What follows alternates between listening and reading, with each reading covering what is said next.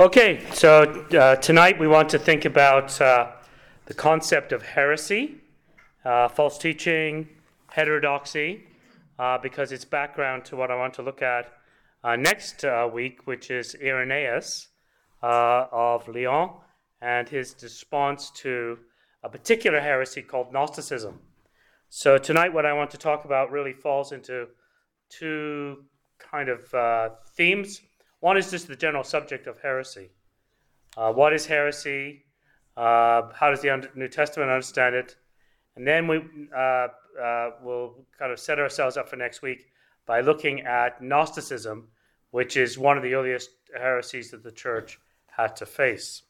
It has uh, contemporary significance uh, because there are people today, we would tend to describe them as New Age uh, who really kind of fall into this category.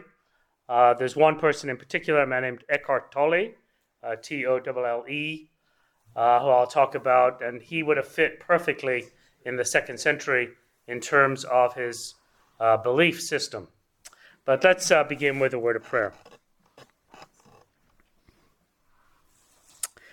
Our Father, we thank you for the gift of another night and for the privilege of thinking about a scripture and the early church and its response to challenges in its day. Help our time to be informative, but not only informative, but also helpful uh, for us in our day, uh, that we might walk according to the truth. And we ask these mercies uh, for Christ's sake. Amen. So, uh, the word heresy. Um, it's a fascinating word in terms of its uh, history. And I want to spend a few moments just talking about the, the Greek word it comes from, what it originally meant, and the way in which it becomes a technical word uh, for the early church. Uh, our word heresy, uh, spelled H E R E S Y, as you all know, um, is a transliteration. That is, it's being taken from a Greek word, but it's not being translated from the Greek word. Uh, we do this with a number of words. So in the New Testament, uh, the word baptism is not a translation of the Greek word. The Greek word is baptismos or baptisma. And what we've done is we've dropped off the ending and we've taken it over into English. Um, we haven't translated it. Um, if we, if the word had been regularly translated in in uh, modern English and then early modern English and then Middle English and Anglo Saxon. Uh, right from the get go, uh, some of the problems we've had with that issue would have been avoided because the word means immersion. It means sinking something completely in another liquid. Um, it doesn't mean sprinkling, it doesn't mean pouring. Uh, though the Greek uh, has separate words for those. And it means to take a body and plunge it under, under a liquid. And so, uh, to baptize, for instance, in the ancient world, uh, a piece of cloth was to take that cloth and to completely immerse it in the color that you were dyeing it. Uh, the ancients, as far as we know, were not into tie dye, right? Tie dye, you don't do that. Um, so that's one example. Uh, another example will be deacon. Uh, the Greek word is diakonos. Again, we've dropped off the ending and uh, we've taken the word basically over into English. Um, the word bishop, uh, I won't go through the etymology of bishop, but bishop also is not translated. And I know we don't use the word normally in modern English translations, but again, uh, it, we may have been able to avoid some issues um, if we had translated that word. Um, I won't get into this, but that's a very, very difficult word, I think, to translate. The word that is usually used to translate it is overseer. I, I don't like that translation at all. I'm not actually sure how to translate it by one word in English, which is a challenge because you've got to translate it by word. When I think of an overseer, I think of a guy managing a factory. And that's not what an over. uh, the, the Greek word is episkopos, and that's not what an episkopos is doing at all. Um, so the word heresy is, is another word like that. We've taken it from originally from a Greek word. It comes to English via Latin, and then it comes into Old English or Anglo Saxon, and then Middle English, which is the English of people like Geoffrey Chaucer, and then modern English, which begins around 1500. And we haven't translated the word. The Greek word is heresis, H A R H A I R E S I S, heresis. And you can hear the way heresis, heresy, you can see it's very, very close. And all we've done, again, we've changed the ending. Um, the AI has become an E. That's very common in European languages in terms of a the vowel shift. And the IS at the ending has become a Y. Um, heresis means a choice. Um, it doesn't. It's used about 20 times in the New Testament. It's never used to mean that. And it's a fairly neutral word. So if I'm, uh, sometimes I like going out for a drive. Uh, I find driving relaxing. Not everybody does. My wife doesn't find driving relaxing. Uh, I think drive, driving is great. And, you know, you, sometimes I'll get on a, a road. Oh, actually, I do this in the city in Hamilton. You know, I'll be going past a street. I've never been down there before. And I'll just turn down and see what's down there. And uh, I've made a choice, right? I've decided to go down that street. Uh, generally speaking, that sort of choice is it's value free. It has no, it's not negative, it's not positive. And then from there, the word means to choose a particular type of teaching.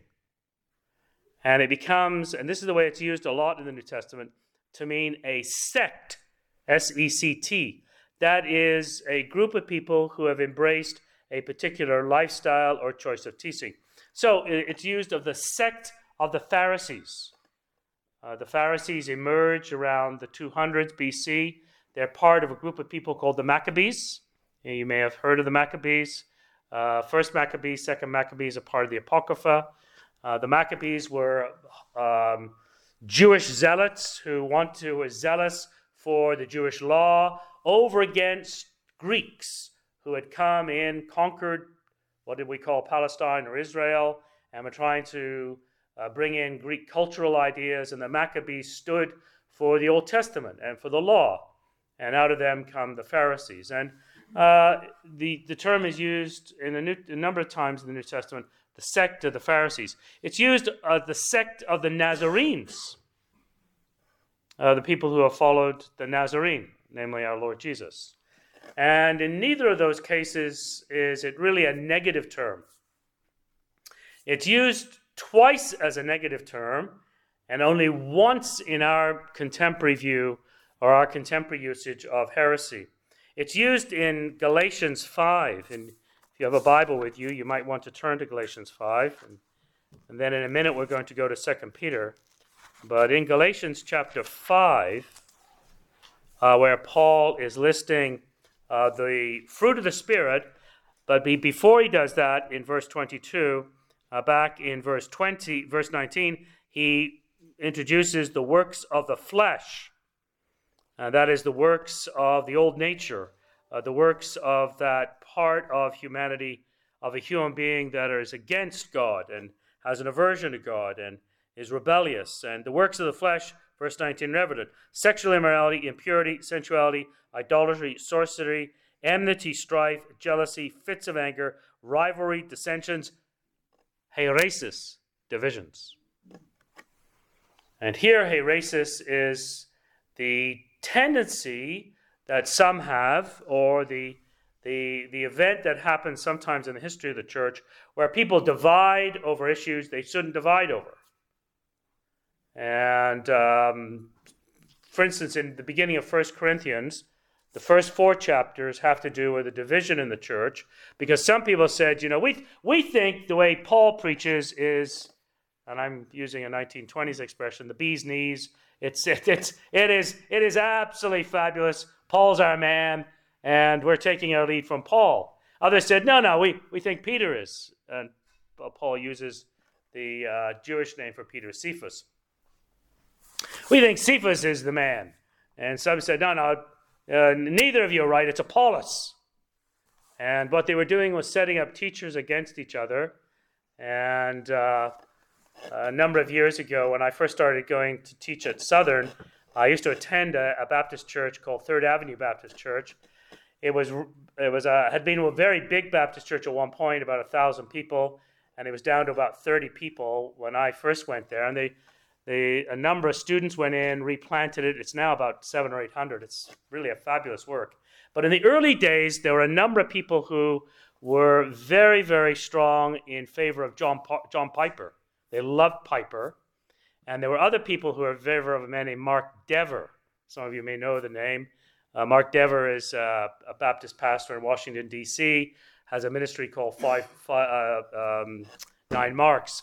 And uh, in fact, the, the, the differences between the two, it never came to blows, but the differences between the two were known as there were the Piperites in the church and the Deverites. And uh, they had different views on how to do church. And the views were quite different. And I think the Deverites eventually won out. But uh, whatever the case, uh, well, it never got to the point that they really split over the issue, but it could easily. You know, I, I, I you, uh, I'm sure enough of you, you know enough about the way the church has sometimes functioned that, you know, a certain person is put on a pedestal and the way he teaches and his emphases, and then somebody comes along, he's got different emphases, and uh, there can be fights over that. Um, or sometimes in churches, there can be fights over, as we will see, non essential issues. Uh, when I first started uh, uh, theological school uh, at uh, the University of Toronto, um, I went to Wycliffe College. And Wycliffe College was a low, ch- low, low Anglican, low church Anglican. And I remember I was introduced to a lot of Anglican history, and part of the, the history of Wycliffe College was in the 19th century when a number of very ritualistic things were being brought back into the Anglican Church. The, uh, the low church Anglicans stood for the preaching of the gospel, uh, plainness, simplicity. And I remember somebody telling me, now look at, look at the, uh, the table, the Lord's table, uh, which would, they had a table in the church because we used to, uh, the uh, chapel, because they used to have weekly communion. And they said, You'll notice there's no candles on the table. Yeah, okay. Oh, yeah, that's interesting. Well, they said if they had, they, we did have candles, that would mean we'd be high church Anglicans. But we're not high church Anglicans, we're low church Anglicans. And you can imagine the battles. There were battles, actual battles in the 19th century. Should we put candles on the Lord's table, uh, etc. And um, maybe at the time it was important, but looking back, you could say, like fighting about candles on the Lord's table. I mean, really. Uh, so, uh, what Paul's talking about here are people who divide the church. And there's a number of warnings in the New Testament against such people. They make, they make a mountain out of a molehill.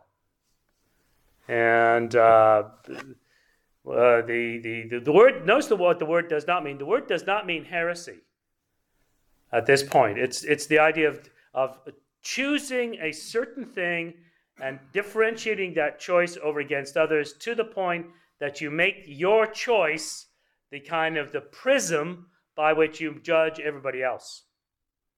And uh, again, there's a number of things in the New Testament about that. Romans 14 uh, one man decides not to eat certain foods, another man uh, feels he can eat all. One man's a vegetarian, uh, another isn't.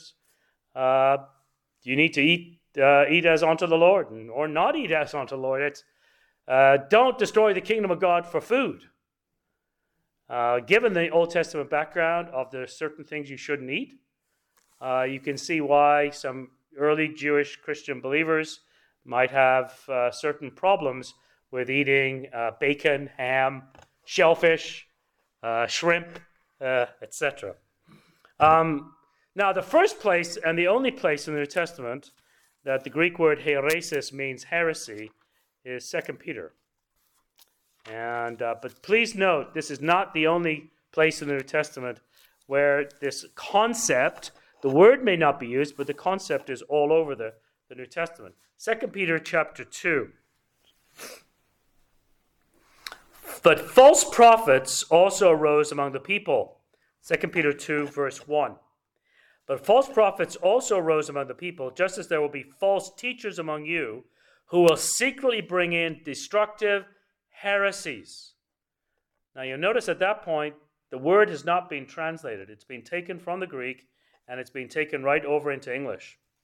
And uh, I would say the meaning is exactly what the, the, the, meaning of the word at that point, heresis, is the Greek, uh, is our word heresy. They will secretly bring a destructive heresies, even denying the master who bought them, bringing upon themselves swift destruction. And what this passage is emphasizing is that there are certain, in, in the Galatians 5 passage, uh, there are people who divide the church over non essential issues, and that doesn't mean they're heretics. It doesn't mean they've destroyed the possibility of their salvation. Here it does. Here it means that there are things that you can embrace in terms of teaching that'll damn your soul. It takes very seriously the fact that uh, it's not only wrongful living that'll bring damnation, but it's also the embrace of certain basic things that are out of sync with the gospel. That if you embrace these teachings, you're no longer a Christian. Uh, what kind of things? And as I said, the New Testament, the New Testament puts a great emphasis on walking, uh, obviously in love, but also walking according to the truth. There is a body of teaching that the Lord Jesus gives to his disciples, gives to the apostles, and the apostles are to hand that on faithfully, and that's come down to us.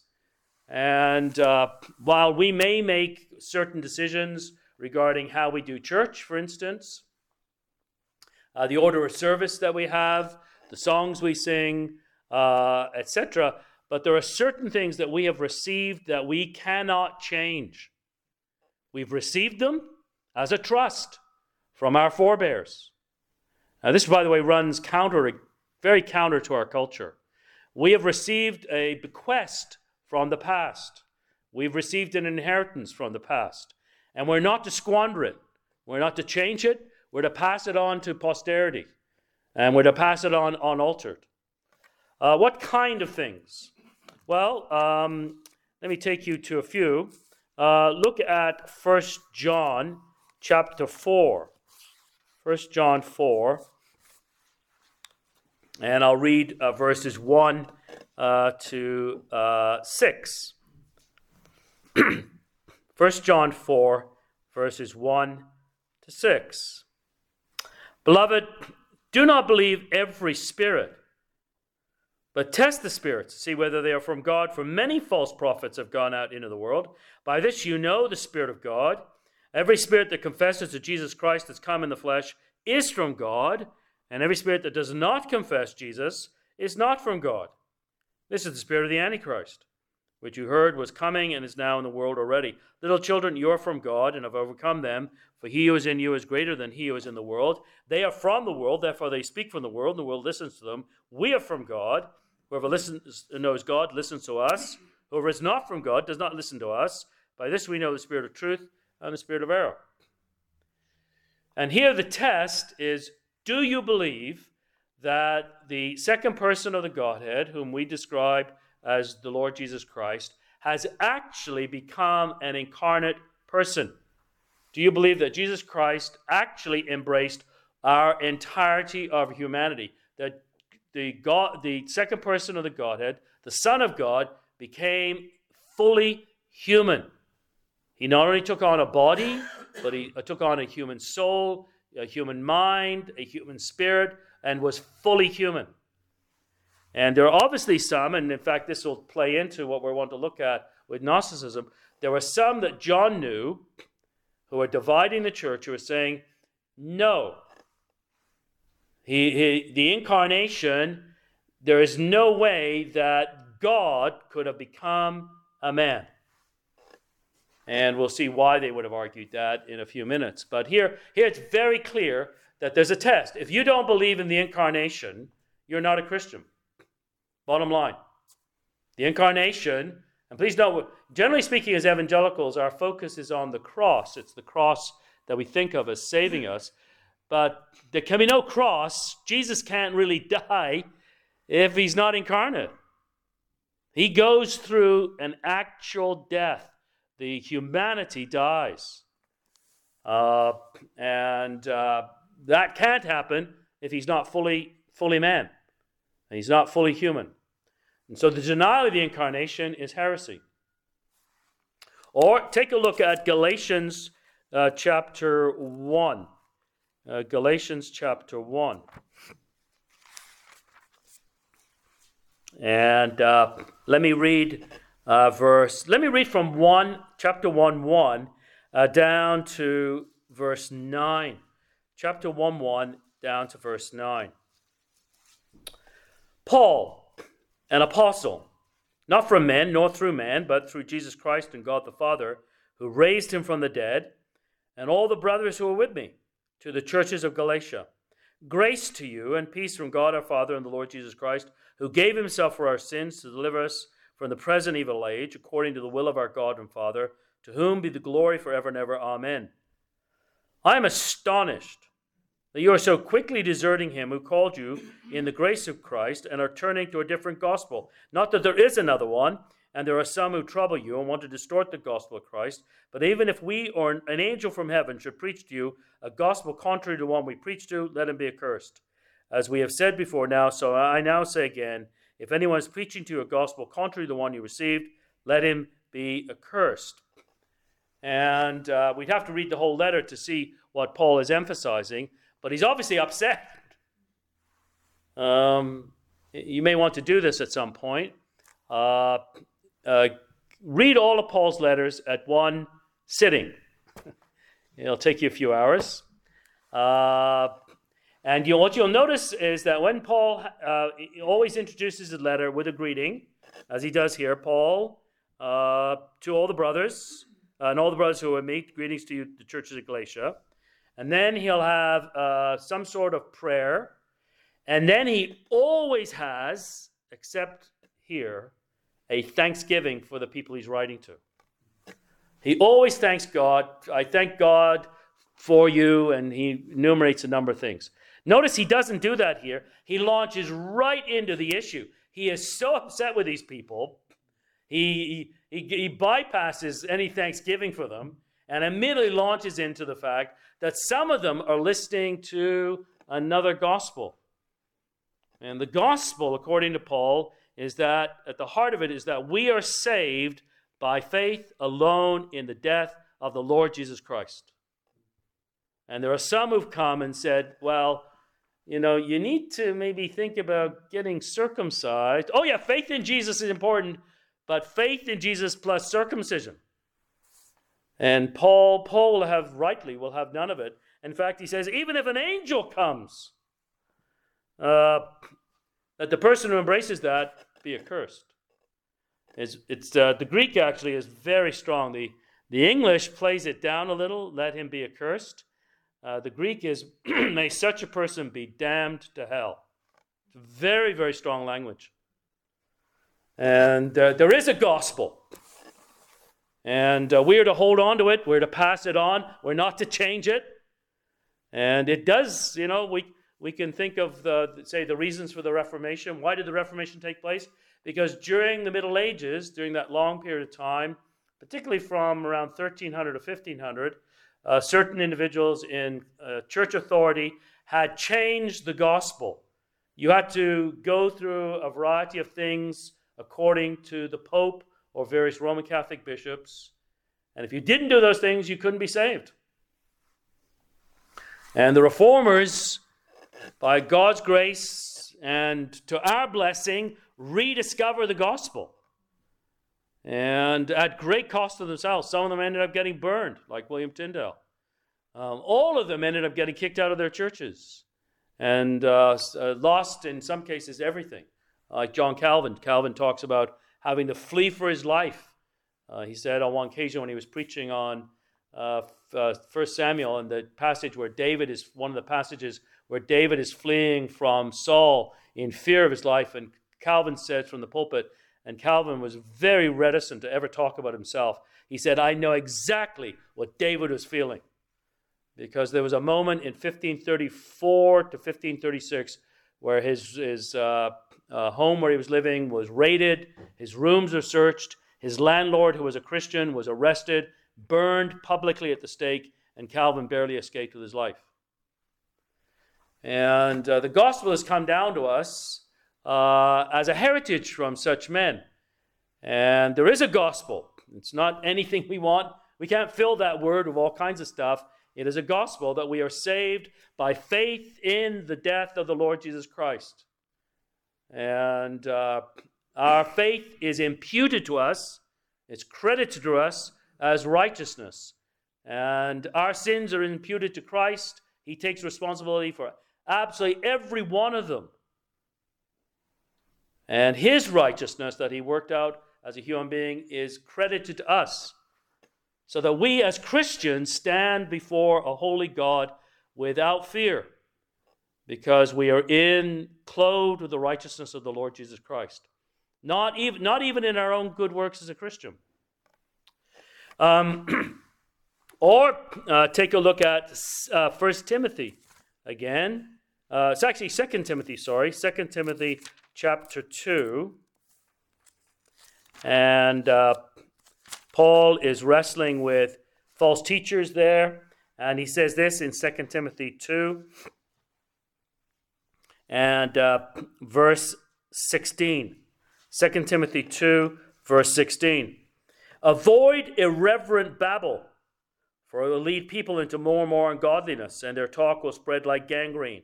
Among them are Hymenaeus and Philetus.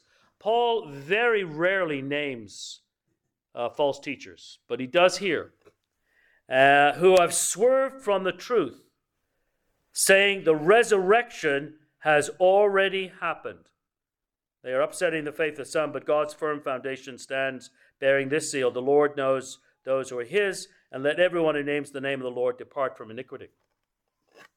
So, they have in some way undermined the teaching that there is the resurrection of the body. If you deny the resurrection of the body, you're not a Christian. Uh, the resurrection of the body is absolutely, absolutely central to the Christian faith. Our faith is built on the fact that the Lord Jesus Christ, who was crucified, dead, and buried, was raised on the third day. And he was seen physically in space and time. Uh, the, the, the apostles didn't imagine they saw him, and it wasn't the spirit of Jesus that impressed itself that he was still living. They, they ate with him. And I've got no idea of the mechanics of how the resurrection, resurrection body can eat and digest food. But our Lord Jesus ate fish, right? Broke bread with uh, his disciples on numerous occasions. And the resurrection is central to the Christian faith. What these men are teaching is not exactly clear, but Paul is very clear. Their teaching undermines the resurrection of the body. Uh, 1 Corinthians 15 uh, is critical here that our, the, the resurrection of the body is central to our hope as believers, not the immortality of the soul. That's often what Christians think, you know, that everybody in the ancient world virtually believed in the immortality of the soul. What they didn't believe in is what modern men and women don't believe in either that the body we bear, this body, your bodies, is God's going to raise it from the dead. Now, I've had people kind of jokingly say, Well, I'm not really happy with my body, you know. Uh, well, it'll be a perfect body. Your body is actually essential to who you are. It's not, it's not, it's not a vehicle that houses the real you. It, it, in the, in the biblical understanding, your body and your soul are, first of all, a unity. And so the resurrection of the body is central to God's actions in saving us. So, those are a few things. Uh, I would argue other issues the denial of the deity of our Lord Jesus Christ, uh, John 8, where Jesus says, Unless you believe that I am, you will die in your sins. And virtually every translation has, unless you believe that I am He, that is the Messiah. But the Greek actually just says, unless you believe that I am. And it's harking back to Exodus 3, where Moses is told that the name of God is I am who I am. Unless you believe that I am, uh, the deity of Christ is absolutely central to the gospel. The Trinity is central. You could probably sum up on two hands the doctrines that are essential. Now, one of the challenges of the Christian faith is trying to determine okay, so what is absolutely bedrock? And if you deny that, you're not a Christian. And what are other issues? And usually we talk about essential and non essential. I don't like that way of talking. Um, I much prefer uh, a model that um, the president of the school that I teach at full time, uh, Al Mohler, has come up with, which is what he, he calls it a theological triage, T R I A G E. And you can actually Google, if you Google Mohler theological triage, you'll find the article in which he lays out this, this model. And he argues that Christian truths really kind of fall into three categories. There are tertiary truths. They're truths that you personally hold, and your Christian brother who sits next to you in a pew, right here in a chair, may or may not hold those views. They are not views that you have liberty to divide over. You basically have to live with each other and agree to disagree. Um, we've gone through in the last three years some issues like this, the whole pandemic. I knew it would. Uh, when it started, I thought this is gonna this is gonna create problems for us. And uh, should Christians wear masks, you know, or not? Should Christians observe social distancing or not? And some Christian teachers came out and said, no, no, uh, the social distancing, the masks, they're mandates from the government. We have no calling to obey them. In fact, if we obey them, we're disobeying Christ. And uh, the rhetoric, uh, and I'm sure some of you have been very familiar with it, the rhetoric is, was very disturbing to me. Uh, to me, it bespoke immaturity. It bespoke the, the, the, realization that Christians can come to different opinions on these issues, just as Christians have come to different opinions on um, Christian schooling.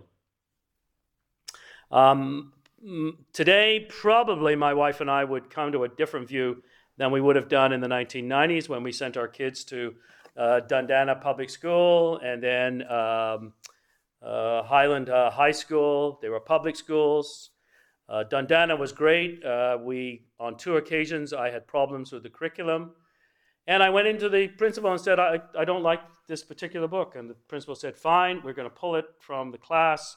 They'll put it at a certain spot in the library. And if the teacher wants students to read it, they can, they can go in there and read it, but we won't have uh, the students, uh, uh, it won't be required. And then when they got into high school, I didn't want the idea of, of students, my children, going through the sex ed. Uh, if we're going to do that, and we should, it needs to be taught by the parents.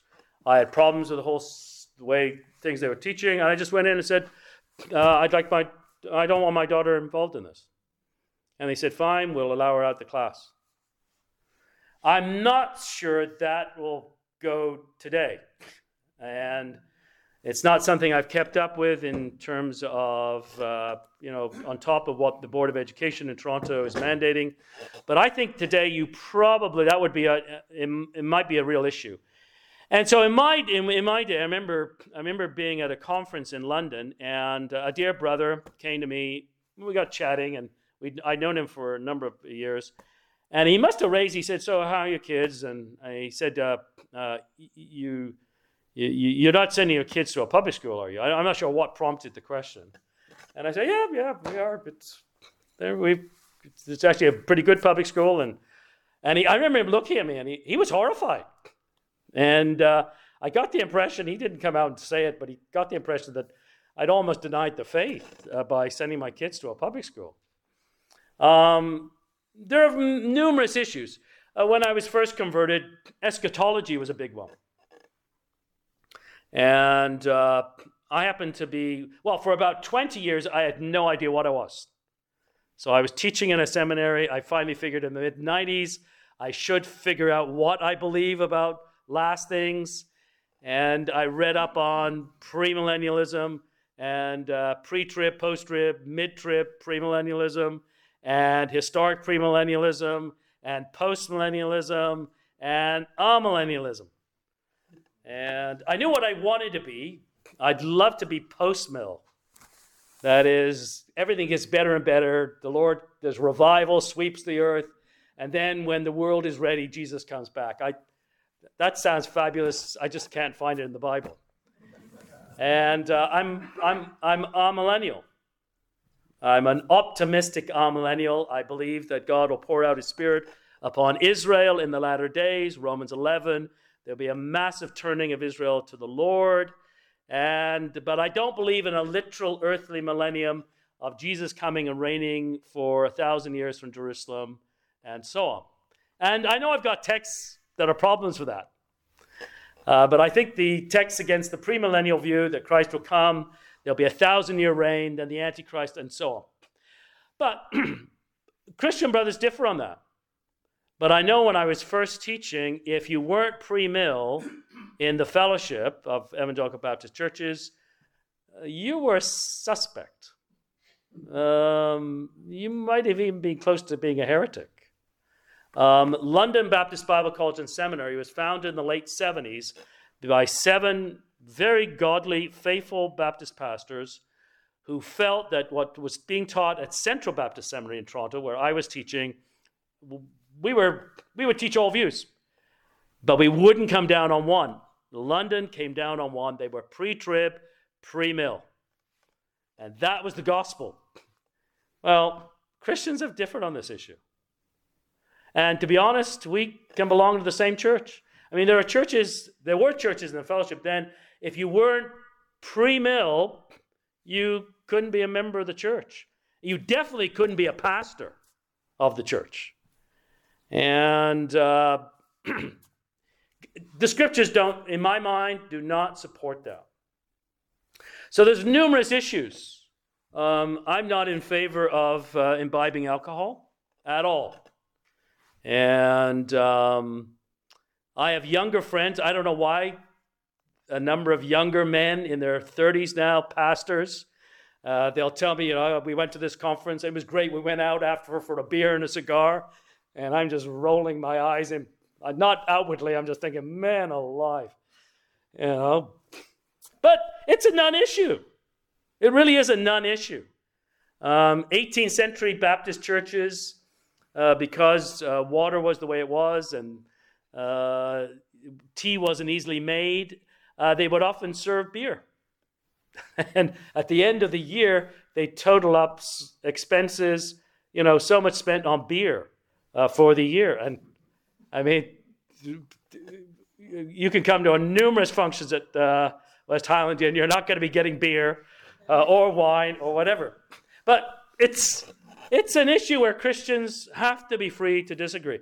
And the reality is, there is a multitude of issues like that. And uh, I'm very disturbed in the current context, as I said, where it seems to be for some, it's not enough to hold the gospel and even certain elements of the gospel. I'm getting to uh, uh secondary issues. You have to have a certain political view. Well, no, I'm sorry. And um, so, uh, tertiary issues.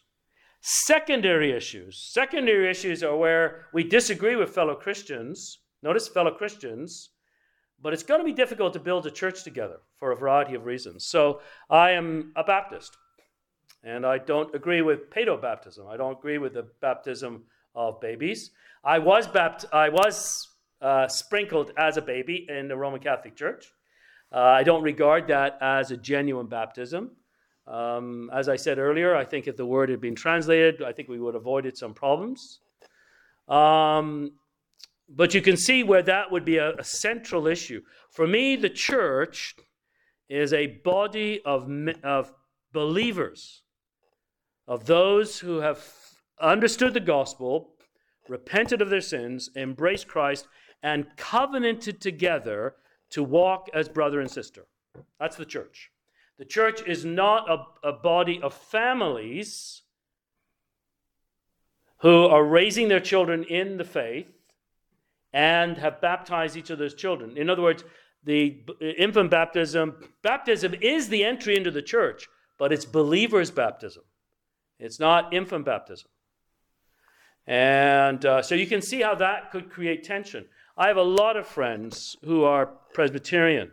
Um, I teach at a, a, Dutch Reform school in the United States, a Puritan Reformed Theological Seminary, where a man named Joel Beeke is the president.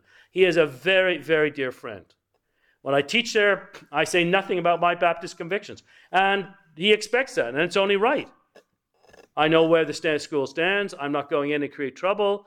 Um, he actually brings me in to teach on Baptist history because they've got about 300 students now, and about 100 Baptists are going there because they appreciate various doctrinal emphases. Um, I'm a Calvinist. I believe that uh, regeneration precedes faith.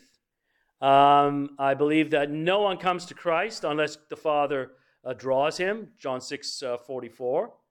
Um, not all believe that. Some would believe what we know as Arminianism. Um, I do not believe you can actually, a believer cannot lose their salvation. Uh, there are numerous differences between a Calvinist and people we know as Arminian. Uh, are Arminians Christians? Yeah. Um, I don't have a lot of Arminian friends, uh, but I have no doubt. Well, actually, I do. I have a friend who is a Pentecostal pastor, a fabulous brother in, um, in uh, Waterloo. About a thousand people in his church, Waterloo Pentecostal. And he's just gone on a missionary trip to Nepal. And uh, very interesting. I, I was very surprised. He came to Southern to do a PhD, and Southern is a, it's a Calvinistic Baptist school, and he's a Arminian Pentecostal, and um, he's just a very dear brother. Um, I would have challenges to be part of his church. Um, I'm not a cessationist. I, I don't believe all the gifts have necessarily all ceased. Some have, apostles, definitely, uh, prophets, definitely. Um, but it, even so, I'd have problems with people standing up in the middle of the worship service I used to go to a charismatic worship service for about five years when I was first converted. Uh, I have problems with people standing up in the middle of a service speaking in tongues, etc., etc. And uh, but these are brothers and sisters in Christ. We disagree on some issues. Those are secondary issues. And then, then, then finally, there are primary issues, and they're the ones I was talking about. And if you don't, if you disagree on a primary issue, you're a heretic. You're not a Christian. So, Mormons, for all the Mormons in the United States want to claim to be Christians, they're not Christians. When you get a knock on your door, on usually on a Saturday morning around 9 o'clock, and uh, we don't get knocks on our door from these people anymore. I don't know whether they've marked our house. Um, you know, we're just sitting down to have breakfast. Usually on Saturday, my wife will often make pancakes. And you go to the door, and there's two people there, Jehovah's Witnesses. And I'm a sucker. Uh, I'll give them as long as they want to stay. And usually I try to get them on to talking about who Jesus is. They want to talk about a variety of other things and and etc. And I've had some interesting conversations over the years. Um, but they're, they're nice people. And I'm sure they're very up, upright Canadian citizens. They're not Christians. They don't know God. I remember the, the talking to one man, and he came by himself. It was very odd. And um, uh, he said to me, um, I asked him, I said, Do you worship Jesus? And he said, Yeah. Oh, I thought, this is interesting. I said, uh, Do you believe Jesus is God, fully God? No, no, he's a, he is a perfect creature that the Father made. I said, Then either one or two things is, is correct. Either you're involved in romantic hero worship or you're an idolater. I, I just said it like that. I thought, you know, we've already got 15, 20 minutes here, if that, and I'm just going to lay it on the line. I mean, if Jesus is not fully God, you're engaged in idolatry, which God condemns.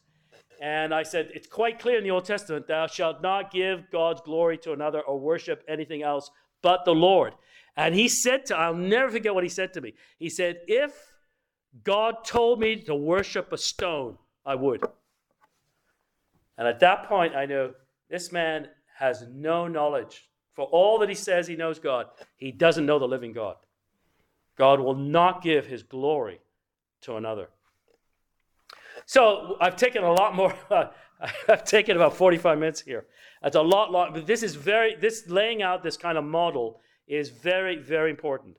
Tertiary issues, and I'm sure if we went around room, we could find a number of tertiary issues uh, to disagree on.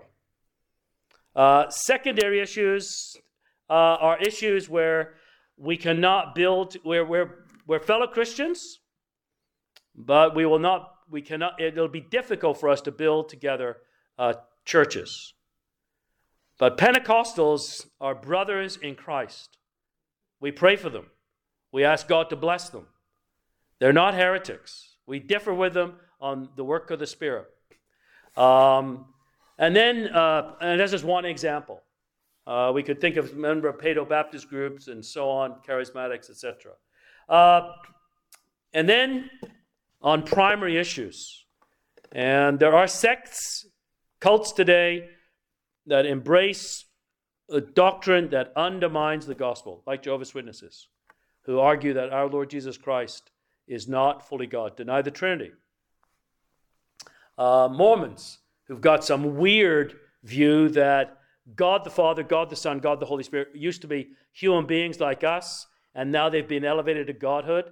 And if, you are, if you're a Mormon, you're going to get your own world in the universe sometime, and you'll be a God to that world. It's, it's very, very odd, and it's, it's not the gospel. So, having said that, let me stop here, ask if there are any questions. This might occupy the whole time, I know. Yeah, go ahead. Any questions? And then if we have time, I'll turn to looking at Gnosticism. No, you, you, I, I, I was, I'm surprised you didn't bring this up because I was kind of going to ask the big one. Uh, so, I know lots of Catholics who I believe are sincere Christian people. And yet I know there are other people that will say to me, no, can't possibly happen. And I, I would like to know your opinion on that. So this is my opinion. Um, I remember being in a Bible. Uh, I was part of a Bible study for many years. Uh, Nancy was part of it. It grew out of a, a, campaign called the I Found It campaign by Bill Bright in the 1970s, be the late 70s, and it was called the Tuesday Night Bible Study. And there were about 20, 20 or 30 people that regularly gathered for about 15 to 18 years. And uh, we had one young woman. What was? Do you remember her name? She was from the north end of Hamilton. She was Portuguese, uh, Catholic. Rose. Rose, right. So one time uh, we were teaching through the book of Romans, and Rose is, a, is Roman Catholic and uh, Portuguese background, lived in what she called the, uh, uh, the, the, the, North End Riviera, which was before it got gentrified. She said it was the, the Hamilton Riviera. And um, we're, we're, we're going through Romans 3 where Paul says, Paul very clearly says, uh, that we are saved by faith alone. And I remember looking at Rose and saying, Do you believe this, Rose? And Rose says, Without a shadow of a doubt. I'm not saved by the Mass. I'm not saved by the Pope. I'm not saved by the saints or by Mary or angels. I'm saved by our Lord Jesus Christ. Uh, and she still went to the Roman Catholic Church. Uh, the first person who ever shared the gospel with me, a man named Bill Trues, it was part of the Jesus movement back in the uh, late, it would have been probably around 1969. I, I know the exact spot. It was out in front of Ancaster Town Hall that used to be a, a drop in hippie center. There's a and, movie about that now. I know, I've just seen the, I haven't seen the movie, but, and I remember thinking the guy was completely nuts. And he went on to become a Roman Catholic priest.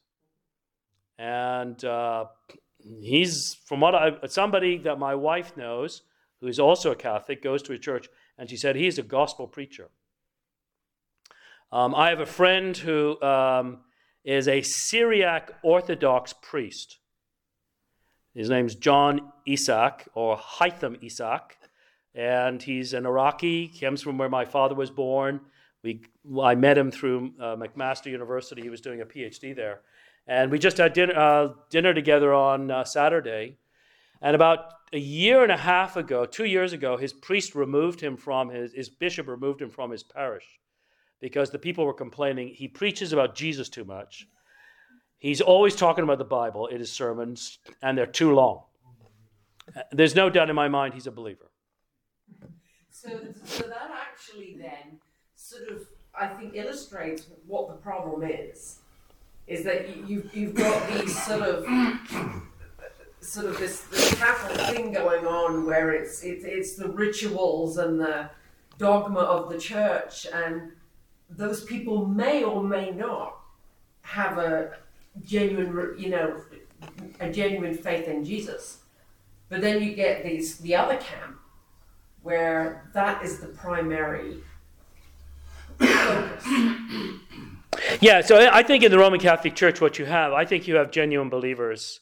Um, I think the higher up you get, it's going to be much more difficult in terms of the hierarchy, you know, uh, bishops and so on. But I think there are genuine believers in the Catholic Church. But in terms of its official dogma, I mean, the official dogma of the Council of Trent is if anyone says that you are saved by faith alone, let him be anathema. So, in the official dogma of the church, they are they're against the gospel. The God, I am saved by faith alone in our Lord Jesus Christ. Of course, it's never faith alone. It's always accompanied by works, but the works don't save me. The works are a fruit of my salvation. But the, Rome, the, Rome, the official Roman Catholic dogma condemns that, still condemns it. And uh, actually, things were a lot easier up until the Reformation. You've got all kinds of people in the Middle Ages who are genuine believers, but be, the, the, the, the Roman Catholic Church is formed at the time of the Reformation. When the reformers come along and begin to preach the gospel, the Roman Catholic Church responds to what we call the Counter Reformation and condemns Scripture alone, faith alone, and the Lord Jesus Christ alone. Um, but there are still believers there. And I, um, I think it's going to be a challenge for them in, in many ways. Um, but I think we can make the opposite mistake that simply because you're in a gospel believing church doesn't mean you're a Christian. I have a, I have a very good friend. Um, he grew up, he was, his father was a pastor. And when he was about 25, there was a it, the church was where they gave an altar call, and he went forward. His wife was horrified. His wife didn't know he wasn't a Christian, but he he he would admit that he had lived a life that he was living a double life. He really was not a believer. He was a baptized member of a Baptist church. His father was in the Fellowship Baptist pastor in Quebec, but he was not a Christian, and he realized that. So, any other questions? Uh, as I said, by opening up for questions, we could be a, a can of worms, but. I just found it interesting when you mentioned the passage from Second Timothy about those who thought you were teaching that the resurrection had already occurred. I don't know if you know, but uh, Elim Bible College, which is near Rochester, New York, is a Pentecostal Bible college. In the 1950s, there was a body of the staff and students there who claimed to have already the resurrection body. No, I. Wow. Yeah, and it caused a really big stink in the Elim, Elim uh, Fellowship, which is a British Pentecostal. Yeah, yeah. And they had to, they had to, they sent people from Britain and all that to try and straighten this out.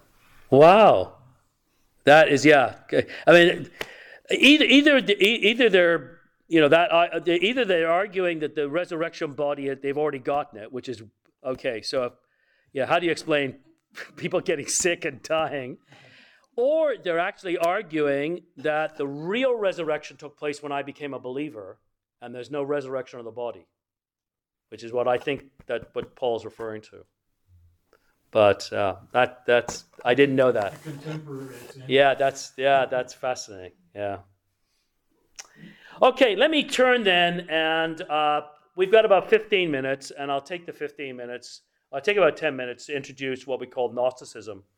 Um, Gnosticism, G N O S T I G N O S T I C I S M, Gnosticism, comes from a Greek word called gnosis, which means knowledge.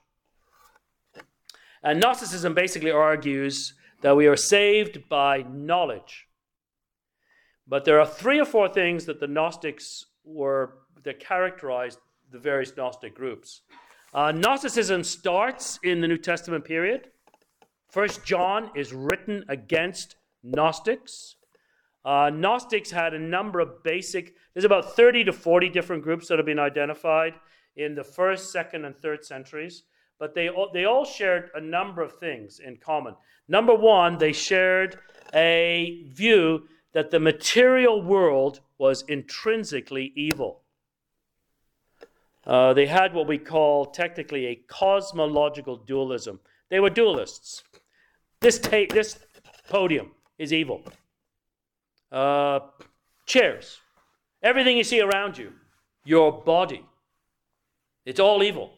It's all part of a world that the true God is going to destroy. They argued that all of this, what we see around us, it was made by a false God. The God of the Old Testament, they would argue, was a false God, a lesser God. Some argued the God of the Old Testament was actually Satan. And they rejected the Old Testament as truth. And thus, things like the resurrection of the body, they denied it.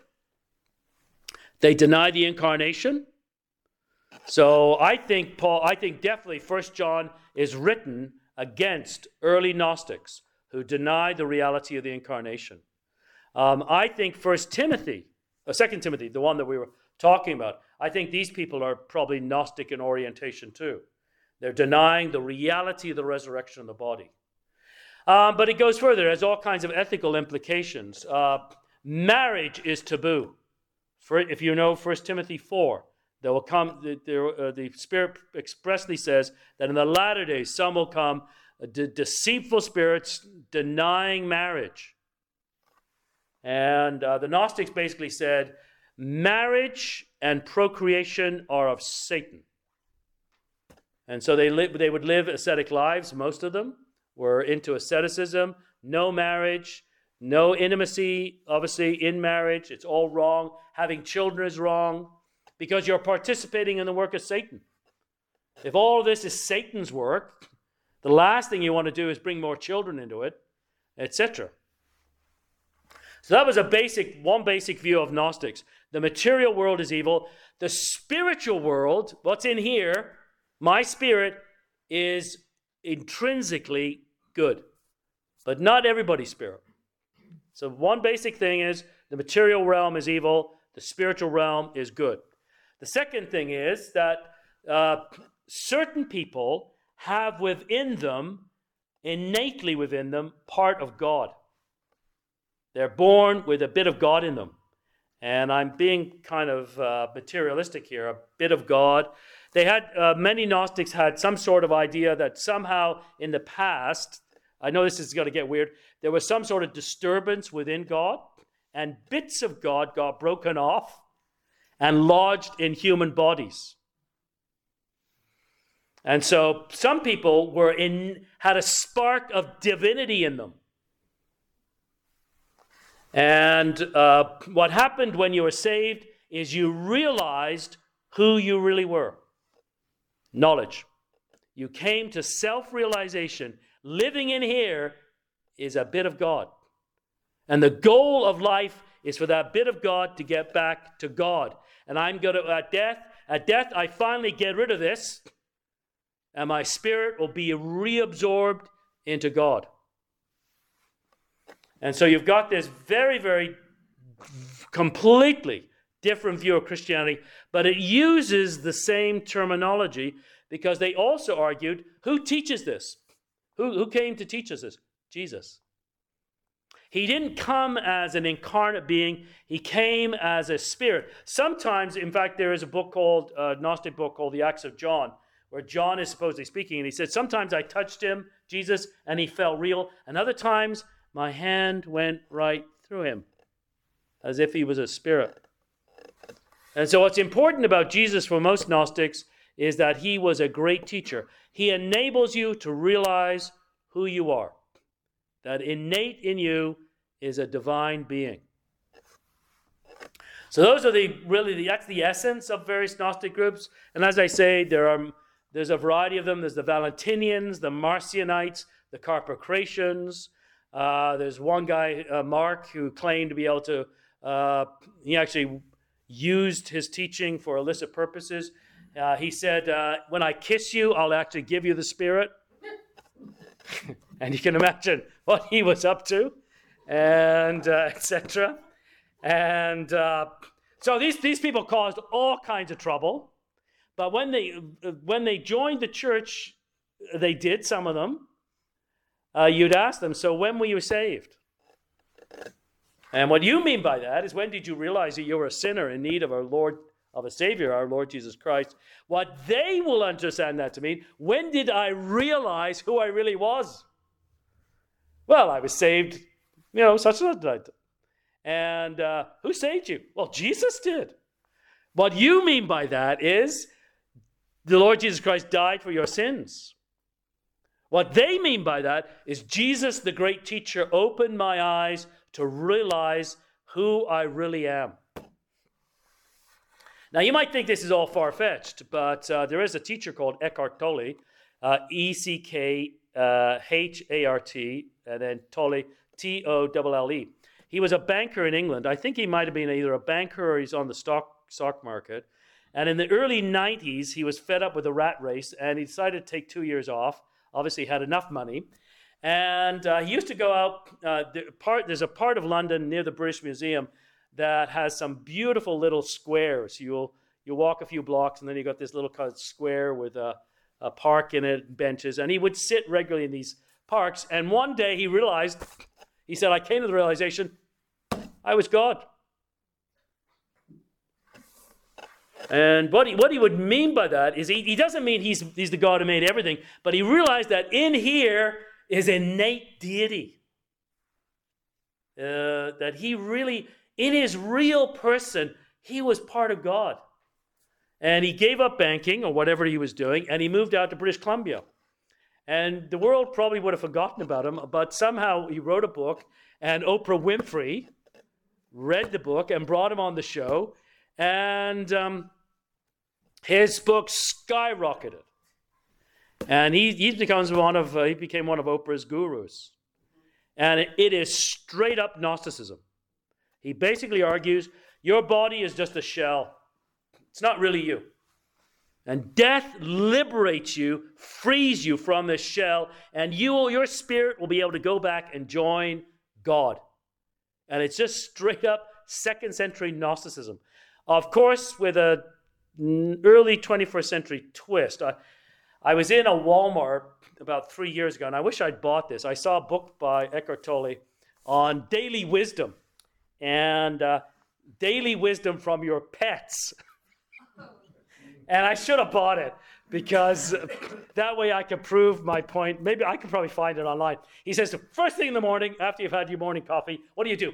You got to get a cat or a dog, and you've got to sink your soul into the eyes of your cat and dog. Just look into them and drink in the wisdom. And um, we have three cats, and one of them, uh, Kiri, he's very smart.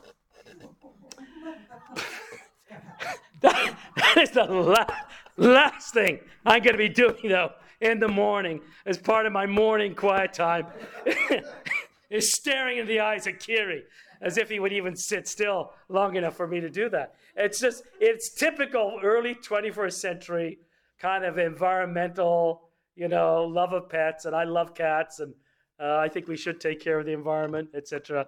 But it's it's just it's bonkers is really what it is. But otherwise, it's just first century Gnosticism. And uh, uh, Gnosticism was a plague upon the church. And the church had to fight against Gnosticism. Number of books written. Uh, next week, we're going to look at Irenaeus and one of the books that he wrote against Gnosticism. And what he would argue is that Gnostics come along and uh, they, take, they take the Christian teaching, which say it depicts God as king, and they rearrange it and they make God out to be a fox. In other words, they take Christian teaching and they don't preserve its shape. They don't preserve its heart. They take this bit, that bit, combine it here and there, and they end up with something that is completely different from the gospel. And that, that truth is very important, not only against Gnosticism, but also against uh, certain people claiming to be Christians today who take gospel, gospel truths and rearrange them, you know, to, to, to produce something completely different and antithetical to the gospel. But let's stop here, and then uh, next week we'll pick up with Irenaeus. Any questions? Yeah. Was there one individual that started this, or did it come from paganism, or what? Oh, good. Yeah, I was going to mention that. And um, uh, I think there are probably two or three roots. There's definitely a Jewish root because some of the Gnostics are into food laws. First Timothy 4 mentions people into food laws. Uh, some of it comes from basic Greek teaching. In basic Greek teaching, the goal of life is to get rid of the body, and the body is a hindrance.